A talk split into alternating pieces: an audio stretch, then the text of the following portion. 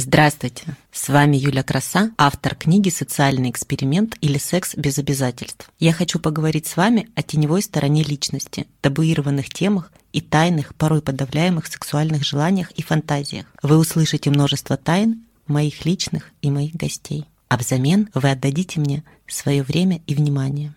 Сегодня у меня в гостях Яна, актриса и педагог по сценическому движению. И тема нашей сегодняшней встречи – измены. Яна, здравствуй. Здравствуй, Юля. А, здравствуй, э, слушатель. Яна, спасибо, что пришла и стала одной из первых участниц серии моих откровенных подкастов. Спасибо, что пригласила. Яна, ты ознакомилась с небольшим фрагментом моей книги Скажи, какое впечатление она произвела на тебя? А, да, я действительно прочитала две твои главы, и хочу сказать, я жду твою книгу.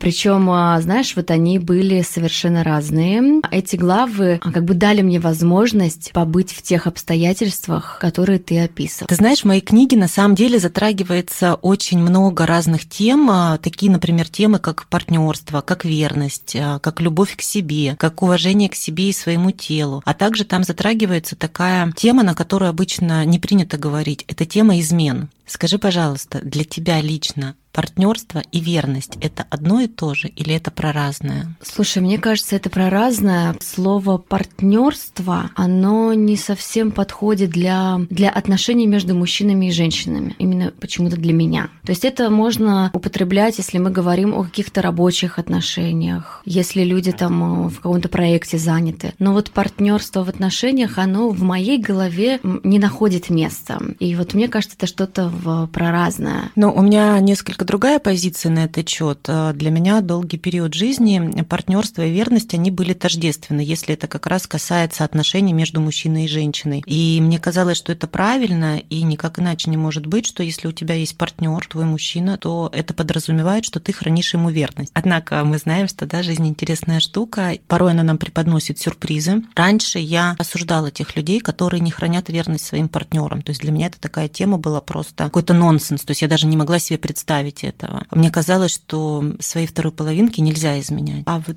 сейчас я сама изменяю. И это нужно делать.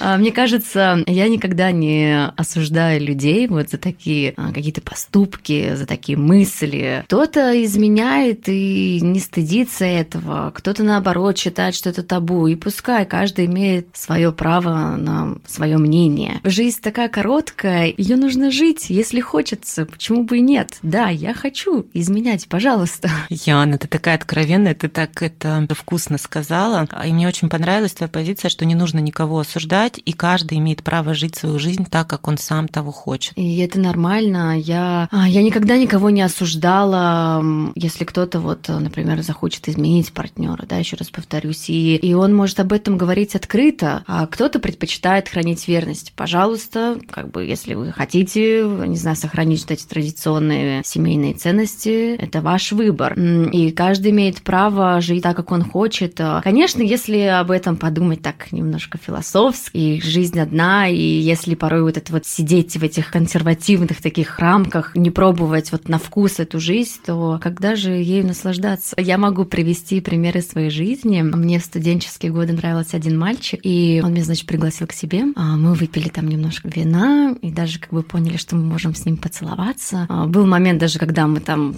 что-то решили попробовать из интимности, интимного характера. И, значит, потом, когда он меня стал это провожать до метро, он мне мне предложил, может быть, говорит, давай я начнем встречаться. Я ответила, ну, давай попробуем, почему бы нет. Он нравился тебе? Он мне нравился, да. Мы, значит, с ним поцеловались, все попрощались, и я сажусь в метро. Ну, конечно же, я ехала на свидание к другому мужчине, к другому парню. И вот я еду, а поднимаюсь уже по эскалатору и вижу этих прекрасных, интересных людей. Я вот смотрю на них и думаю, боже мой, ну как можно любить только одного человека? Ведь в мире столько прекрасных, интересных людей. И вот эта фраза, вот она там несколько лет назад, она мне пришла в голову, и она до сих пор, я до сих пор живу по этому в принципе. Вот такая интересная жизнь. Это очень свободный подход к отношениям. Скажи, пожалуйста, как ты сама относишься к тому, если вдруг изменяют тебе? Ты вообще ревнивая?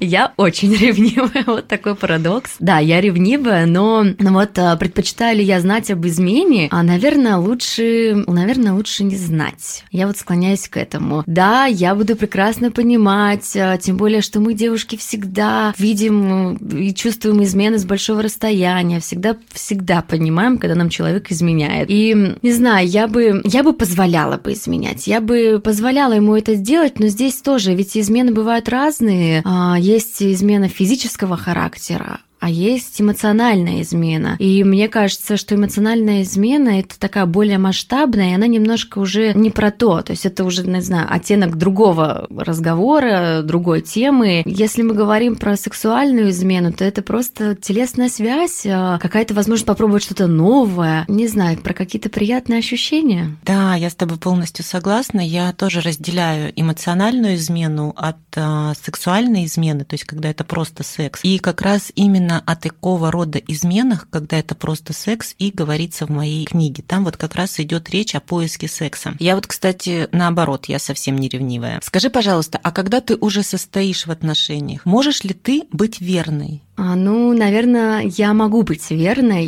мне так кажется. Но, опять же, ты говоришь в части отношениях. Вообще в моей жизни очень был маленький опыт, чтобы я состояла в отношениях, прям таких вот длительных, что мы встречаемся. Поэтому я, наверное, здесь не могу так э, здраво об этом рассуждать на эту тему. У меня все таки очень было много таких курортных романов, каких-то интрижек. Э, это нельзя назвать отношениями. Поэтому, ну, даже, ну, даже в таких коротких связях я все равно умудрялась изменить изменять. Яна, а как возникает вообще измена? Откуда берется эта потребность изменять? Ой, мне кажется, это такой психологический момент. Я на самом деле не боюсь вообще об этом говорить. Это идет, э, сейчас модно очень говорить, нам идет откуда мы из детства, от родителей. Когда тебя, мне кажется, часто бросают. Это такая самозащита, как мне кажется. У меня правда как-то, не знаю, мы же как же девочки, вот э, влюбляемся в парней, они нам там улыбнулись, написали все, мы думаем, что мы уже там э, семьи, свадьбы играем в головах и все, а мальчишки-то они только там один-два раза и все, и готовы были бросить. И поэтому я часто очень много влюблялась, и часто мне разбивали сердце. И вот когда там я уже подошла к, там, к более такому взрослому возрасту, взрослому возрасту, там после 20, у меня уже, то есть, накопился мой багаж этого разбитого сердца, и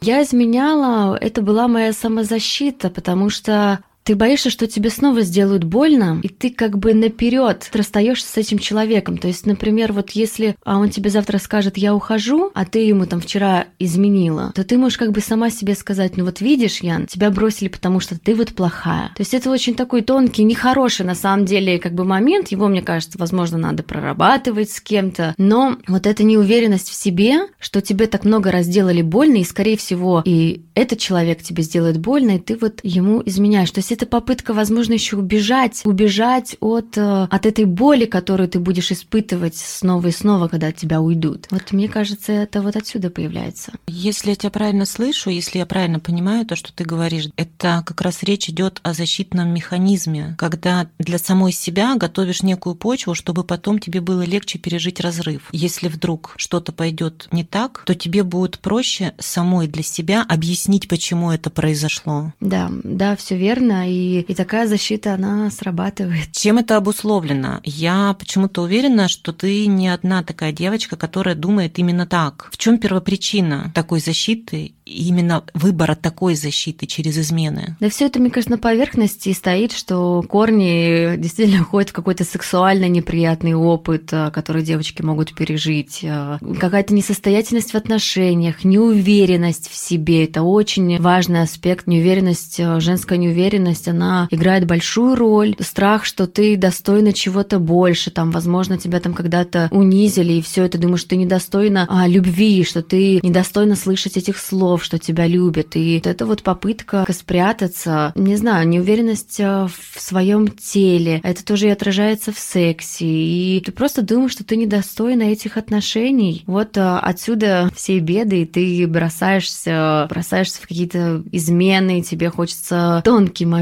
что ты от одних рук, вот как бы хочешь убежать к другим, как бы вот тоже так наказывая себя, мне кажется, это вот тоже есть такой момент, что ты наказываешь себя и... То есть, когда так сильно хочется любви, которую не можешь получить, хочется получить некое наказание, то есть какую-то свою внутреннюю душевную боль, чтобы она перекрыла внешнюю? Ну, мне кажется, да, это такой немножко какой-то садомазохизм.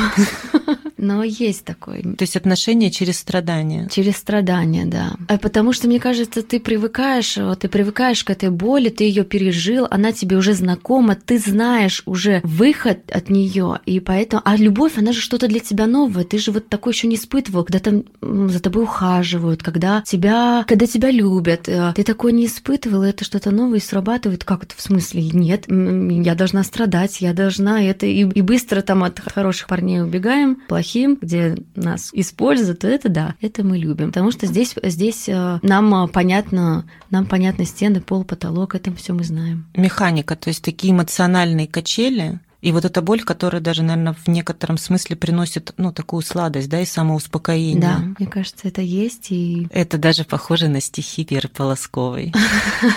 Да, я тебе тут недавно, мне кажется, их озвучивала, и действительно Полоскова, она, она об этом и пишет. Она такой голос такой девчонки-хулиганки современной, которая все это переживает и страдает, и мож, можно процитировать ее некоторые строчки.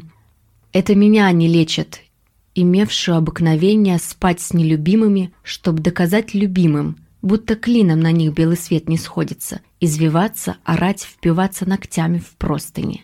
И вот не знаю, я когда читаю эти строчки, ты понимаешь, что я не одна такая, а что спать с нелюбимыми, чтобы вот э, доказать любимому, что он не один в моей жизни, это вот такая психологическая защита, но она есть, она есть, и я, я хочу, чтобы другие девочки поняли, что они, они не одни испытывают это чувство такое, что измена — это вот самозащита.